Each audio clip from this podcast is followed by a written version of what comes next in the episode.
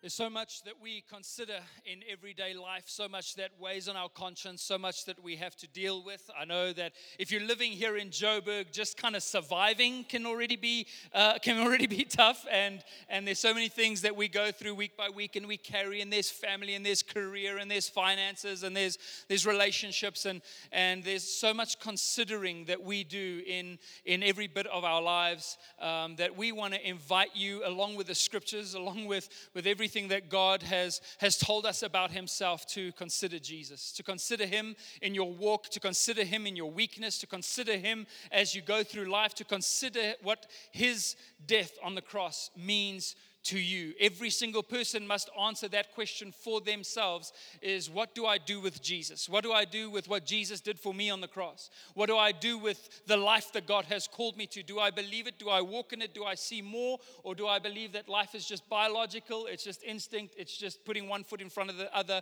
until we die. Is there more to life? Is there more for all of us? Is there a God ordained plan? Is there something that God has has specifically designed you for and created created you for and people that He has destined for you to impact and to touch and to and and and, and how do we do that? How do we get to walk in this relationship with God? How do we get to stand in right standing with God where there's nothing between us and Him, where we're not constantly feeling guilty and constantly feeling condemned? If you've been around church for, for a while, you might know that that in many occasions you walk out of church feeling worse than when you walked in. I think there's a problem with that. I don't think that's the way that church should be. I don't think that we are here to heap condemnation or guilt or shame on your life. We're here to tell you the message that all of those things have been washed away by a God who loves us and who cares for us and who sent his own son for us. And so we're in this series right now called Consider Jesus. And essentially, it's a journey through the book of Hebrews uh, in the Bible where we are looking at each chapter, uh, what the author of the book of Hebrews was saying and what God would be saying to us through all of that. And uh, so, to start off this morning, I thought I would ask you if you have ever heard a rumor about yourself. Has you know somebody has shared some misinformation, or they have a perspective on you that's perhaps skewed, that's perhaps not correct, or uh, you know events got twisted, or or anything like that. Anybody here uh, ever hear a rumor about themselves um, and uh, and kind of had to deal with that? As uh, I think we all have. We've probably all been in that place where people have, have said something or judged us on a certain basis that wasn't always factual.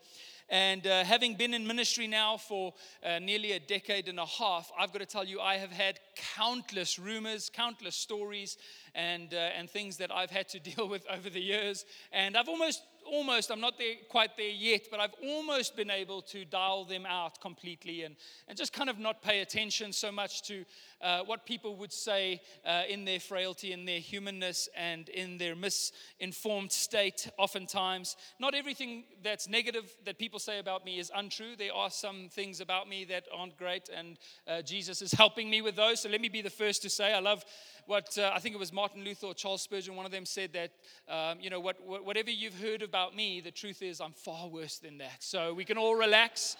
We can all relax. Whatever God or whatever people have said about you, you're probably a little bit worse than that, um, in all honesty. But, um, but uh, so, so I've learned to kind of tune it out and, and so forth. But uh, my mom, however, um, has not learned the skill yet when people when people say things about me, all right? So my mom's here in the front row, and I just wanted to warn you all that for as long as you are here at Anchor Joburg, if you say something about me and my mom finds out, God help you, right?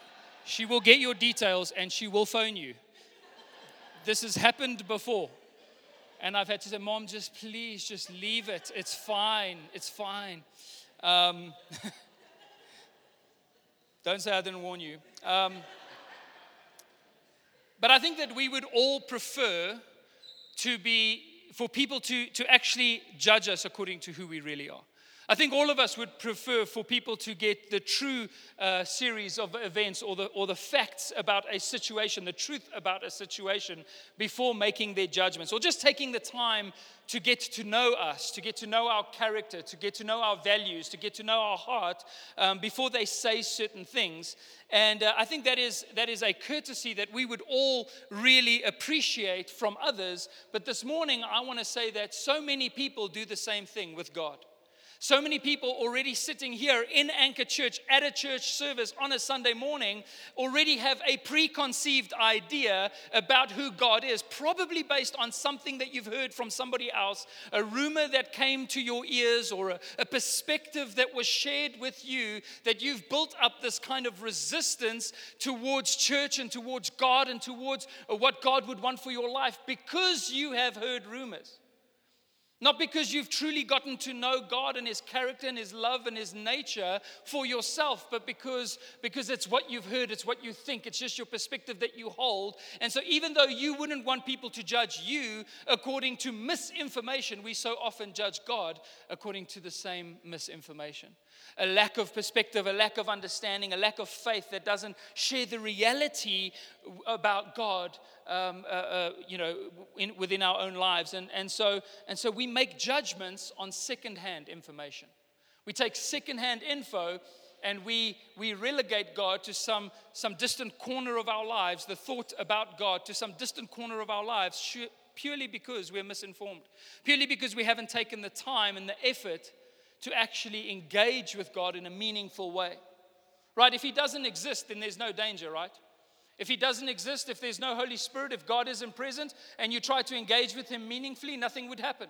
So you wouldn't lose anything, you wouldn't lose your way, you would just continue with your life. But if it is true, if He is real, if His presence is available, and if He genuinely has a plan for your life, imagine what it could do. Imagine what having taking a step of faith to engage with God in a meaningful way. Imagine what it can do for your life.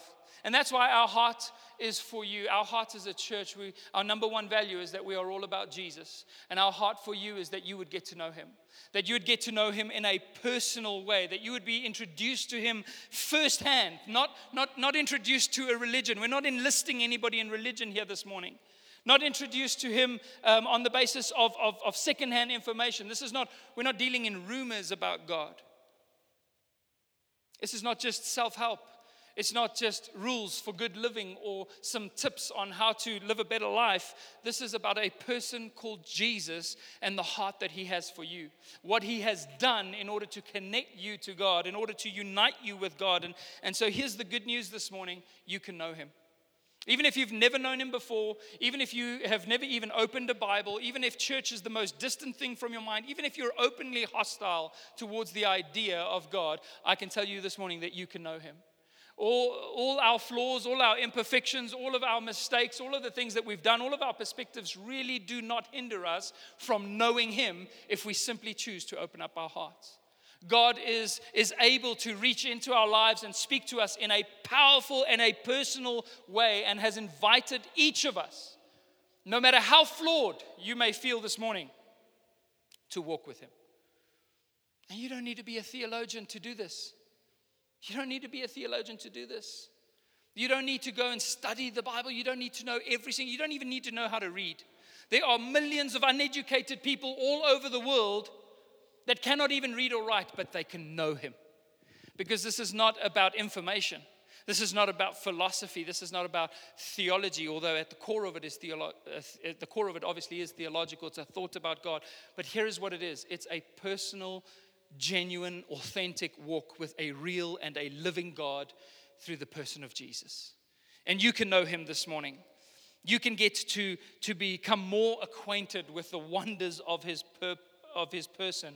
And, uh, and that's why we love walking through the books of the Bible together because we, we don't want to sh- be involved in sharing rumors or, or, or, religious thoughts. We want to show you Jesus. We want to introduce you to him in as, in as, as scripture based way as we possibly can according to the truth.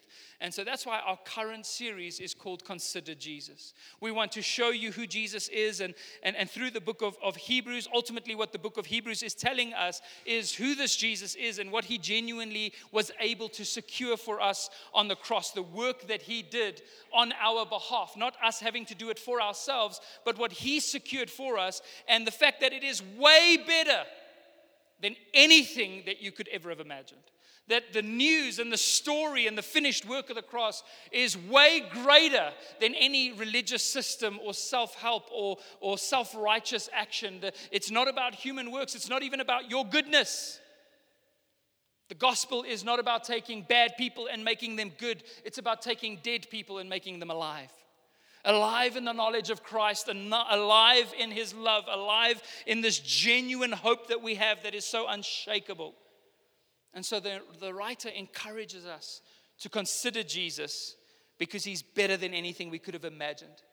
And he offers us a better deal a better deal than religion, a better deal than self sacrifice, a better deal than, than, than us trying very hard to be good enough to fight off our own shame and work our way into heaven. He offers us something better, a better covenant, the book of Hebrews says, based on better promises.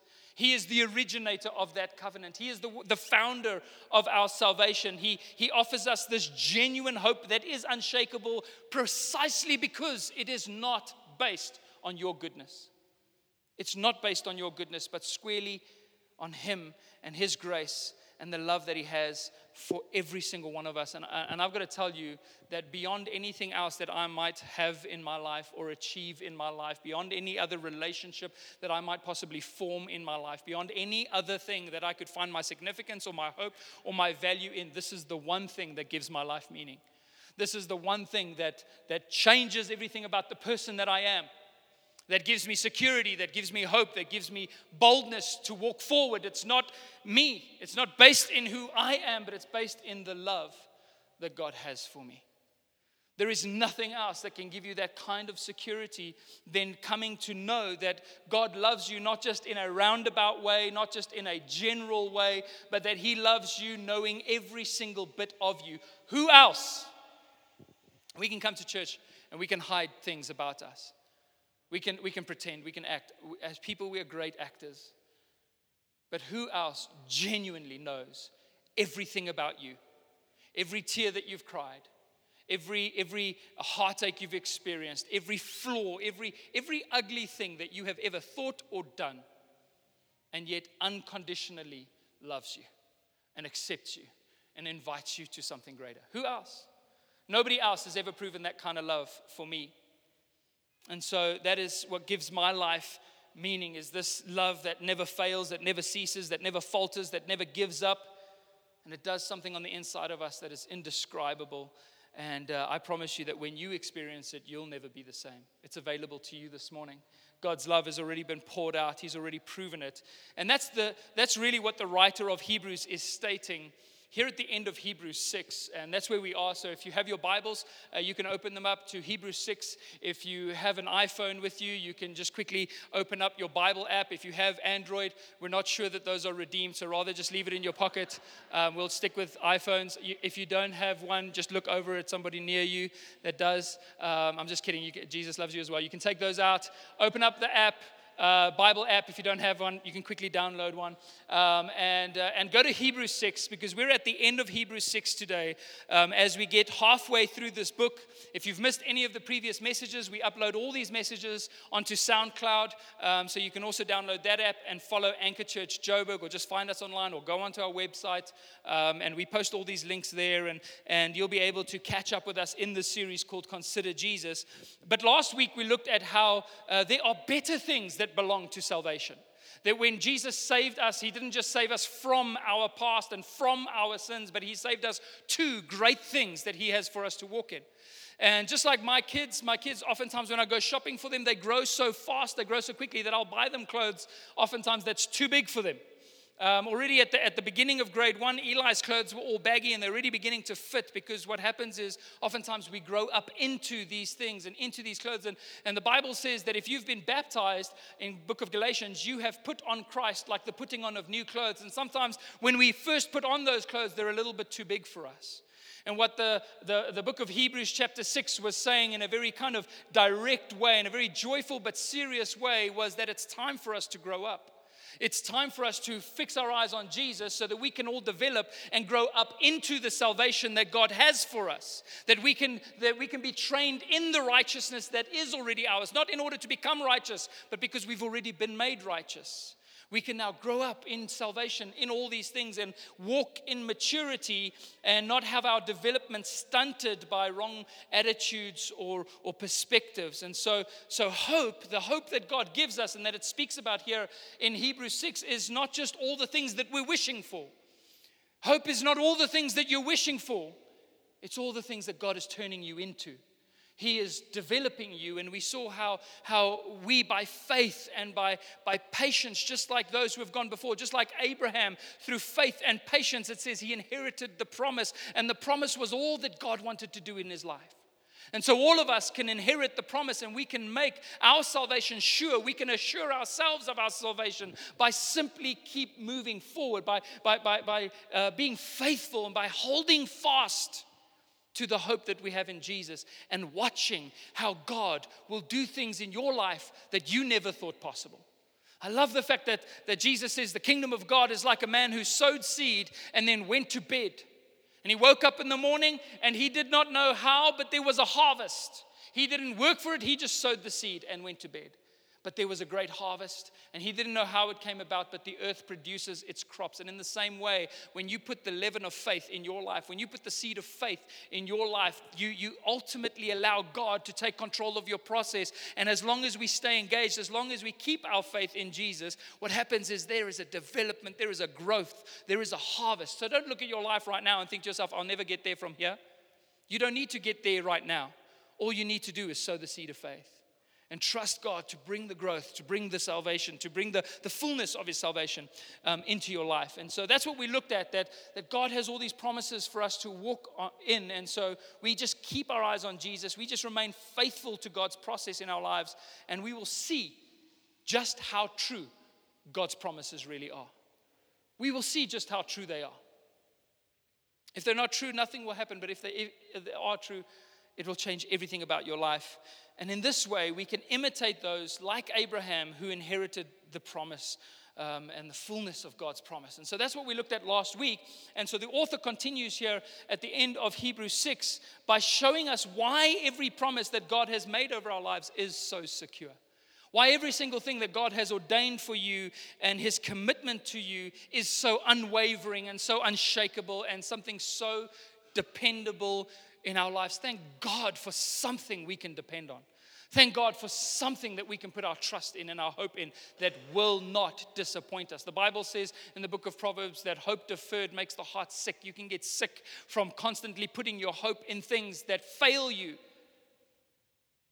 But there's one thing that we can put our hope in that will never fail us a hope that does not disappoint, a hope that is secure, a hope that is firm, and it is the hope that we have in Jesus. It's His promises in our lives. And so that's what we're going to look at today in this message called Consider Jesus as Your Anchor.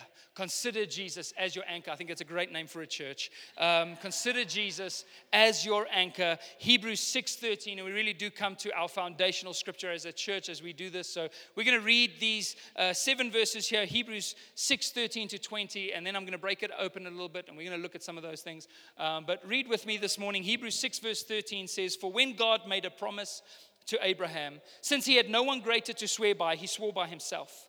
I will most surely bless you, and I will greatly multiply you. That was the promise that God made. And so, after waiting patiently, Abraham obtained the promise. For people swear by something greater than themselves, and for them, a confirming oath ends every dispute. Because God wanted to show his unchangeable purpose even more clearly to the heirs of the promise, that's us, he guaranteed it with an oath. So he didn't just make a promise, but he then doubled up on that and, uh, and, and, and made an oath based on his promise. So that through two unchangeable things, the oath and the promise, in which it is impossible for God to lie, it's impossible for God to lie we who have fled for refuge might have strong encouragement. Everybody say strong encouragement. Come on, we might have strong. That wasn't very strong encouragement right there, all right? Everybody say strong encouragement. That's what we have in Jesus. We have strong encouragement to seize the hope that is set before us. We have this hope as an anchor for the soul, firm and secure It enters the inner sanctuary behind the curtain. Jesus has entered there on our behalf as a forerunner because he has become a high priest forever according to the order of Melchizedek, which we looked at last week, but I'll clarify again for you this week. He is the eternal high priest, the bridge that, that, that connects us to God. Our human sinfulness and frailty and need, Jesus has perfectly, by becoming like us, perfectly represented us before the throne of God and perfectly represented God before us as the exact imprint of his nature, and thereby created a bridge between us and God, allowing us to be united with God once more. The Bible says that God was in Christ reconciling the world to himself. That's what Jesus did. He is the perfect mediator of a perfect covenant, not based on human sacrifice, but based on, on the sacrifice of the Son of God himself. Come on, we are so grateful for that this morning. So I'm going to go ahead and, and pray. And then we are going to just break these few verses apart this morning in the time that we have left. And hopefully you'll be encouraged through all of that. Let's just pray. Father, we thank you this morning for your goodness. We thank you for your grace. We thank you, Father, that you are at work this morning speaking to all of us. Father, thank you, Lord, that you're the, the hope that you have provided us, that you have set before us, Lord, that by your, your unchangeable nature, your consistency, your, your fullness, Lord God, we can, we can lay a hold of it. We can be encouraged to seize the hope that is set before us, Lord. And we thank you, God, that it will give us stability in life, that it will give us a hope, a future, an anchor that will keep us secure, Lord, that will keep us confident, that will keep us moving forward, Lord. And we just thank you for that this morning. We thank you for your word. We thank you for, for what you have done. And we give you all of the glory in Jesus' mighty name. And everybody said, Amen. Amen. So I don't know how many of you have ever uh, tried your hand at deep sea fishing. Anybody ever gone deep sea fishing? Okay, a couple of us uh, might, have been a traumatic experience. I've only done it once. Okay, I've only one time uh, uh, gone deep sea fishing. I was out on holiday near Mossel Bay, and I had a friend that was there as well. And he phoned me at about 9 p.m. one evening, uh, one December evening, and he said, Hey, why don't we go deep sea fishing tomorrow? There is a boat going out uh, from the Mossel Bay docks at 6 a.m. And so if we're there just before 6, uh, we can go with them. This is how much it's going to cost, and it's going to be a lot of fun. And so, you know, we, you know, thought this was a great idea that we would go out there and we would go deep sea fishing. And uh, I remember being a little bit nervous, never having done it before, not sure how deep we were going to go out into sea. But getting there in the morning and seeing this really, really nice fishing vessel, this really nice uh, ship that had um, kind of an inside area. I was pretty sure there would be some seating for when we get tired of reeling in all the fish we were going to catch. And there would be, uh, I saw through the window, there were onboard toilets. I thought that was great. And, um, you know, it just really looked like a nice fishing vessel to go out on. And, and, and everybody was really confident that morning. I remember one guy that was there that was um, constantly asking the skipper how many sharks we were allowed to reel in because apparently he was going to reel them in by the And, um, and everybody, you know, there's a lot of like kind of, you know, macho bravado and manliness going around that morning. It was really awesome to, uh, to witness. And so we were ready for this fishing trip and felt very confident um, until the skipper told us that it was time for us to board our boat. And in order to get to our boat, you needed to get into this really nice um, big fishing vessel. And you needed to walk across to the starboard side. And on the other side of the boat was our boat. We couldn't even see it. It was, on, it was smaller than that boat. And so we got into the big, nice ship and we walked across the deck to the other side. And there on the other side was this um, I don't know, it, it, looked like a toy. It, it was yellow. It was yellow. It had no cabin. It had no seating. Um, it had no toilets. Um, there were eight of us going on this boat. It only had about two centimeters of perspex protecting the captain from the elements. Um, and we were going to head out into the great and mighty ocean, the Cape of Storms, I've heard it's been called, um, in what looked like, honestly, what my boys bath with um, in the evenings. And so we were slightly less hyped up at that point, climbing into this little boat. Um, and we, we got in and um, and we, we started moving out to sea and we, we traveled for about 40 minutes i'm not sure exactly how many kilometers we traveled but we were far out we could by the time we stopped there was no land you couldn't see land anymore and so the, the, the skipper stopped the boat and he said right it's time to fish the only problem was that in this tiny little baby boat um, that was also yellow. Uh, I don't know why that makes it worse, but it really did feel like it made it worse that it was yellow. So, in this tiny baby boat, we had no idea how large, and I'd never experienced how, lo- how large ocean swells can really be when you're out in the middle of the ocean where you can't see land anywhere around you and your boat is just rising way up and then dropping way down. You know, you know the feeling that you get when you know you're driving on, on William Nicol way too fast and you go over one of those intersections and your stomach kind of leaves your body for a few moments, visits Jesus, and then comes back. You know that feeling that you get. That's kind of what we felt all the time being out in this in this ocean swell and um, and so it was about 10 minutes and everyone on the boat was sick all of us were sick. No one was fishing. We couldn't care less about catching fish. The last thing we wanted to see was a fish. We just wanted to actually go home, except for one guy, because you always know there's got to be one guy.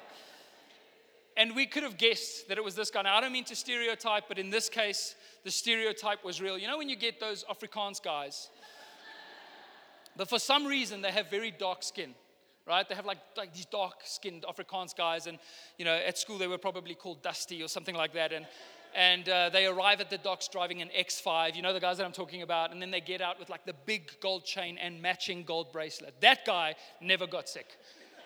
He was also the only one who caught fish um, on that entire trip. So he was fine. But the rest of us were so sick that we just wanted to go home.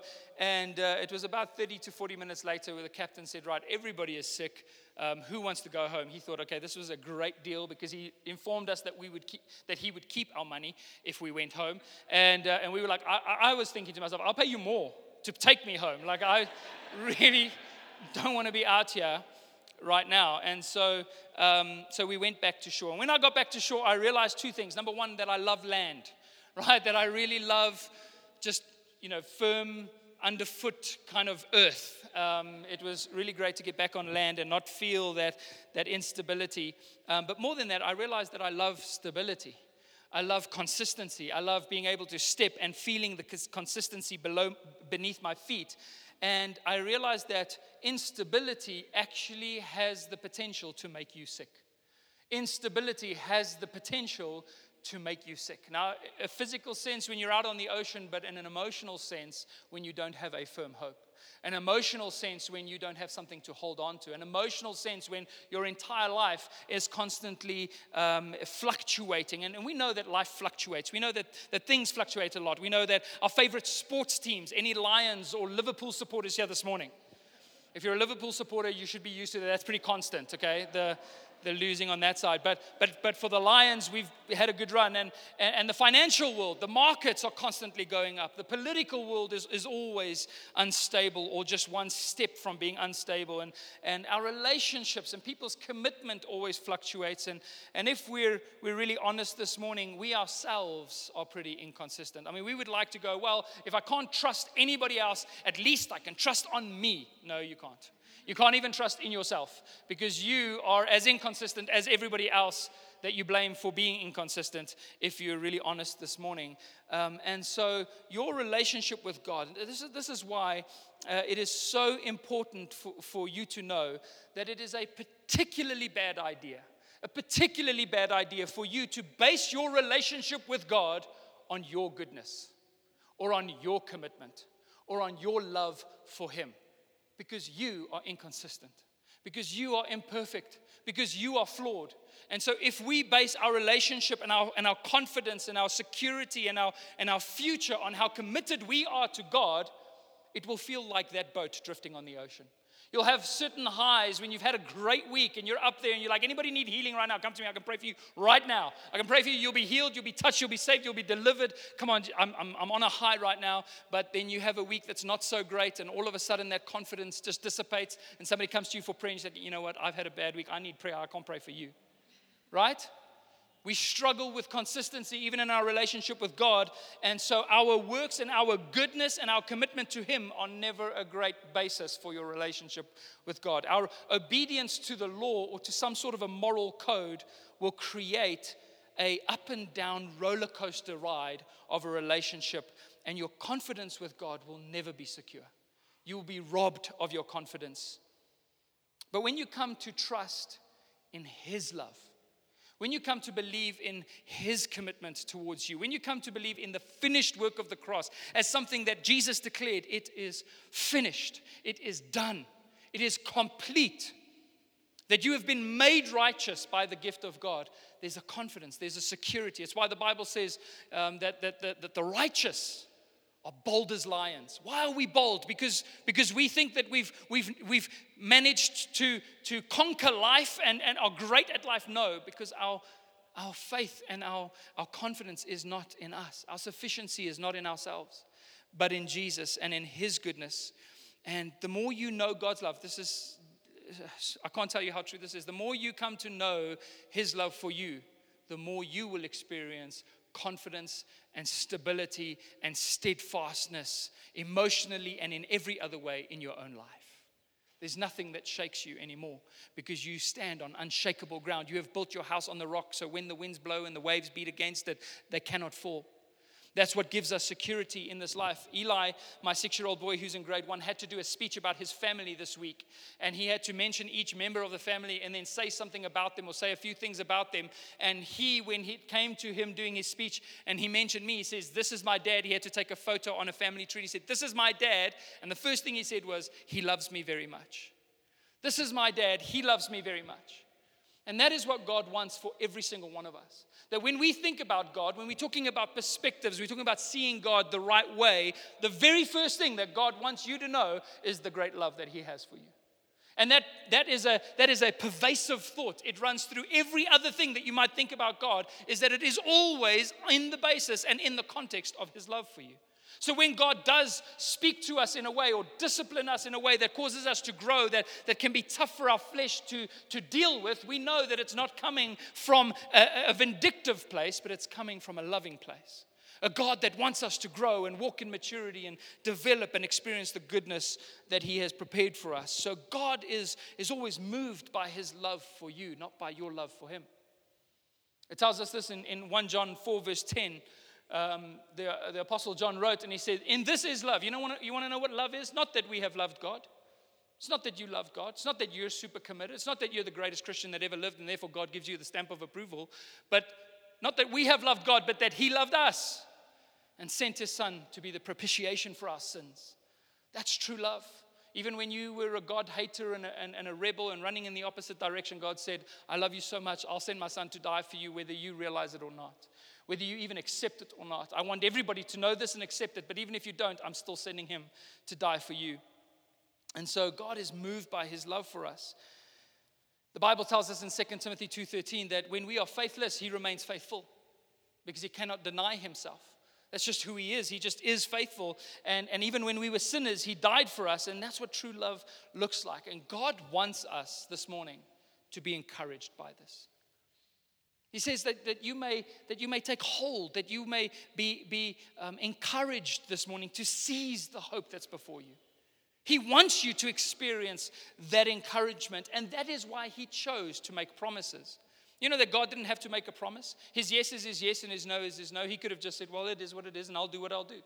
But in order to encourage us in times when we feel like in our frailty we cannot believe in the promise, he said, I'm going to make a promise. And not only am I going to make the promise, but I'm going to double down on that and I'm going to make an oath based on that promise. I'm going to, I'm going to uh, uh, put my own name. He says, an oath ends every dispute. If there is a dispute and somebody makes an oath, if you swear by somebody higher, if you have to go to court or if you have to submit an official document, oftentimes you need uh, it to be an affidavit that is stamped by a higher authority. And so God chose not just to make a promise, but to stamp it, although there was no higher authority. So what he does is he stamped it by his own nature. He stamped it using his own name. He is the highest authority in all of heaven. And so he stamps it using his own nature, his own credibility, his own truthfulness. In other words, God put his own name on the line. He says, Test me in this. See if I won't be faithful to you. That's how much you can be sure of the promises of God in your life. He has his own credibility on the line here. In fact, where it says in Hebrews 6, verse 14, when he makes the promise and says, I will most surely bless you and I will greatly multiply you, that um, wording there, I will most surely bless you, is more literally translated, if I don't surely bless you. In other words, there's an implied longer sentence here uh, that, that, that is, it's almost as if though you and I were to say, if I don't keep my promise, may I never be trusted again. That's what God is saying when He says, just watch Abraham. If, if I won't bless you, then nothing else can be true anymore. Then, then my own name is dragged through the mud. Then, then I'm never to be trusted by anybody again. But when God says, I will surely bless you, He says that my own, my own uh, uh, credibility, my own nature, my own name is on the line for this. That's the kind of promise that we have in God. Not a frivolous thought, not a, a little bit of interest, but God putting His own name on the line uh, in every promise that He has made for you. So Hebrews 6 17 says, Because God wanted to show His unchangeable purpose, He wanted to show it to us more clearly to the heirs of the promise. He guaranteed it with this oath, so that through two unchangeable things in which it is impossible for God to lie, we who have fled for refuge might have strong encouragement to seize the hope that is set before us. This is why Jesus, in the midst of the storm, when they were on the, uh, on the, on the sea and this great storm arose, and, and literally to the point where, where, the, where the disciples said that we're going to perish, we're going to die because the waves are crashing over the ship and we're being washed away. And in the midst of all of that, Jesus is asleep in the back of the boat. What gave Jesus the ability to sleep right through a storm? What gives us the strength to be able to sleep and to rest right through a challenge, right through a trial, right through a storm, right through a difficulty? It's the knowledge that God cannot lie, that He always remains faithful, that His promises are sure, and that He has put His own name on the line, and that He proved it through sending His Son, Jesus. He, he confirmed His love for us by allowing His own Son to die on the cross for us. That is the commitment level of God. And so Jesus sleeps through the storm, and the disciples wake him up and they say, Oh, don't you care that we're perishing? And he says this, Oh, you of little faith. He's not talking about the fact that they were just, they were just not uh, strong enough to rebuke the winds and the waves themselves. He's talking about the fact that they thought that God, that had a purpose for their lives and had created them, would allow them just to simply perish. In other words, they didn't trust in the love that God had for them. Although Jesus was like, I'm fine. I know who my God is. I know who protects me. I know what my source is. And so I can sleep right through the storm. That's what God does. He has made promises over your life, and He invites you to trust Him, to take the strong encouragement to hold on to the hope. And then He says this in verse 19, and this is where we come to, to our scripture. Verse 19 and 20 says the following It says, We have this hope. Please note that it doesn't say we have hope. I've heard this, this scripture misquoted so many times that people say, well, hope is the anchor of the soul. No, it's, it can actually make your soul sick if it is not the right hope. If it's deferred, if it, if, it does, if it fails you, it could be the wrong hope. It could be your downfall. But we have this hope this hope in the promise of God, this hope in the nature of God, this hope in the commitment and the love and the strength of God towards all of us. We have this hope as an anchor for the soul, firm and secure.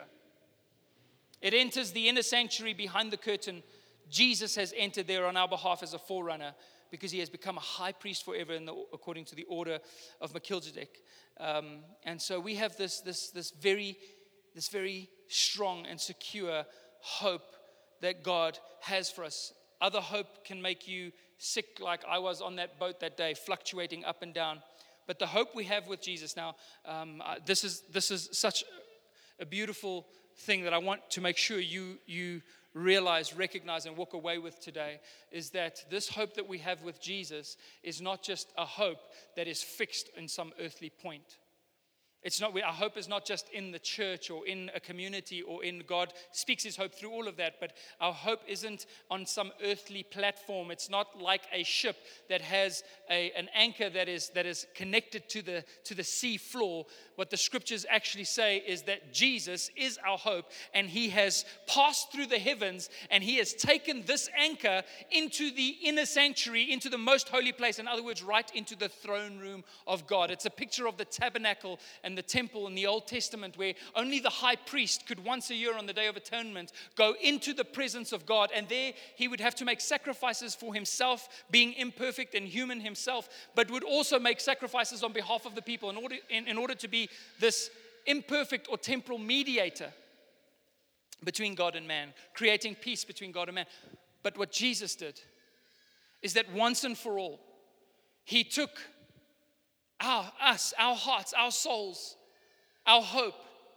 And he took the anchor of our hope and he walked right into the throne room of God in heaven, and he sat down at the right hand of God. And so your anchor and my anchor is not in some earthly thing, but we are anchored in God's presence in heaven right now.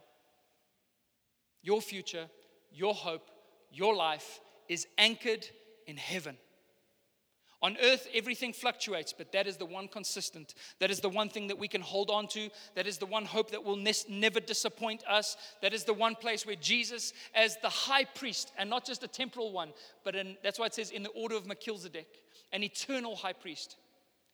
The anchor that holds beyond the veil in the presence of God is an eternal anchor. It cannot be shifted. It cannot move. It cannot be taken out. It, it holds us in that place. It keeps us in the presence of God. Jesus went ahead of us, it says, as a forerunner, meaning that, that we're to follow. That we are attached to that. On the other side of that anchor uh, is a chain, figuratively speaking, and that chain attaches to our lives, and we are therefore held in the presence of God, being able to enjoy His presence and enjoy um, everything that God has promised. Our anchor holds fast, and it keeps the ship from being lost. If you've ever been out in a ship, you'll know that if you don't put down the anchor, you'll just drift. And what the writer of Hebrews says to us um, right in the beginning is don't drift. Keep considering Jesus. Keep your eyes on Jesus so that you won't drift to, to putting your anchor in, in earthly things that are going to disappoint you. The seabed isn't secure. It's to, you're just going to be moved along like the waves of the sea.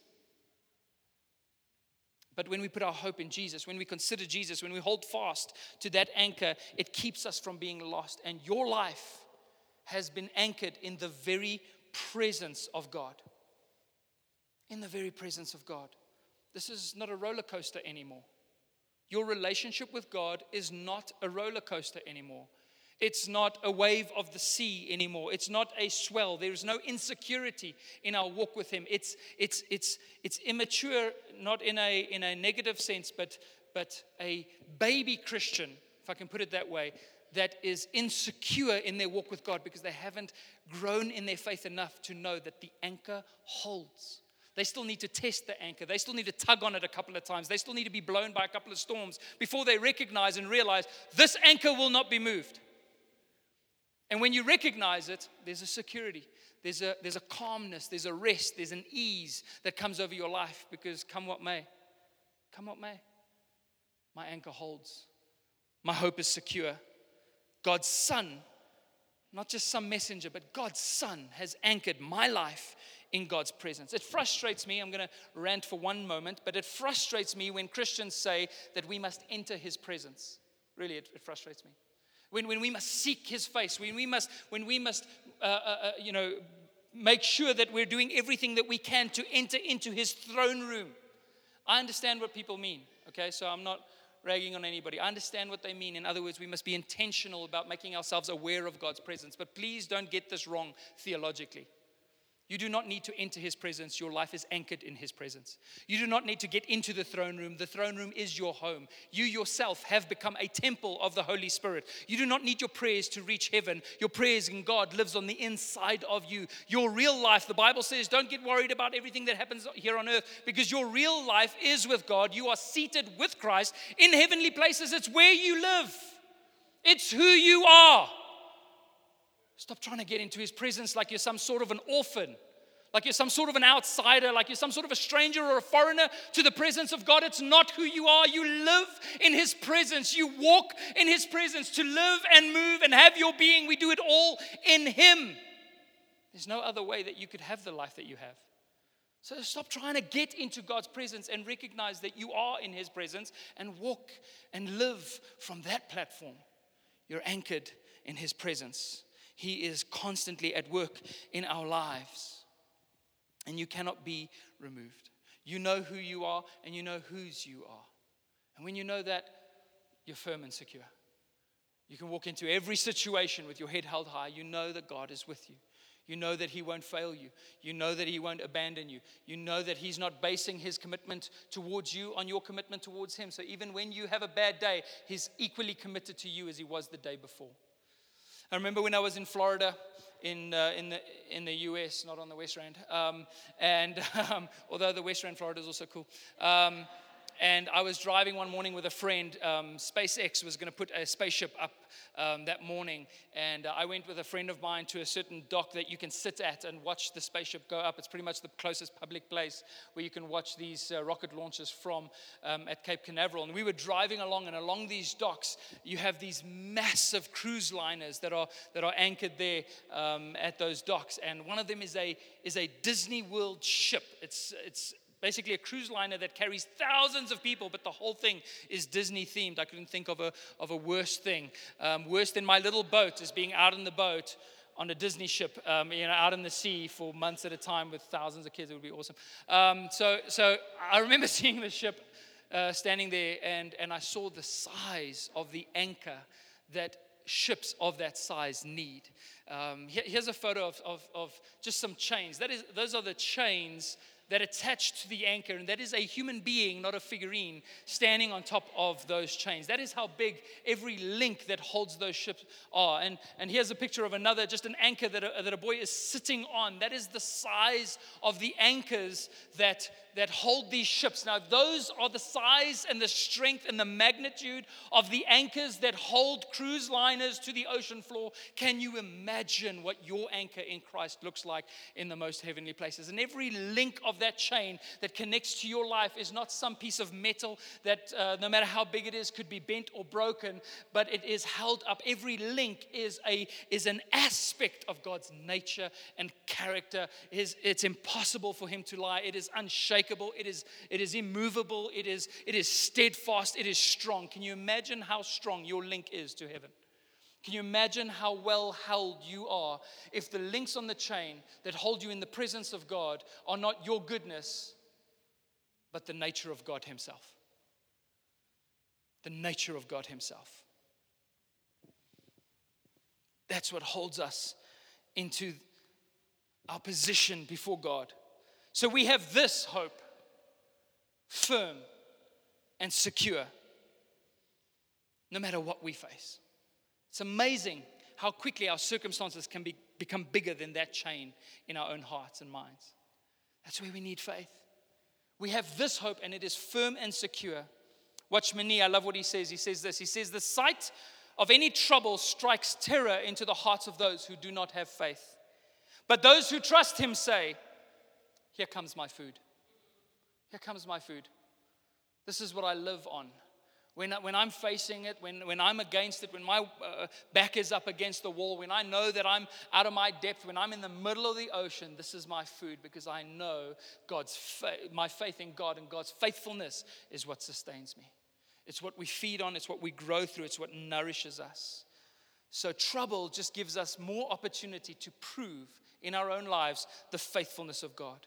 Again and again and again, our souls will not be moved Finally, Lamentations 3, verse 22 says, The steadfast love of the Lord never ceases, His mercies never come to an end. They are new every morning. Great is thy faithfulness. Amen. Great is his faithfulness. Great is his love. It is steadfast. It endures forever. His mercy endures forever over your life. You cannot be moved. You cannot be shaken. No matter what you're facing, your anchor holds beyond the veil. It is firm and secure. Will you consider Jesus this morning as your anchor? Will you consider what he has done for you as the, the steadfastness, the, the, the foundation of your life and your walk in this life? Amen? Amen. Let's go ahead and, and pray together.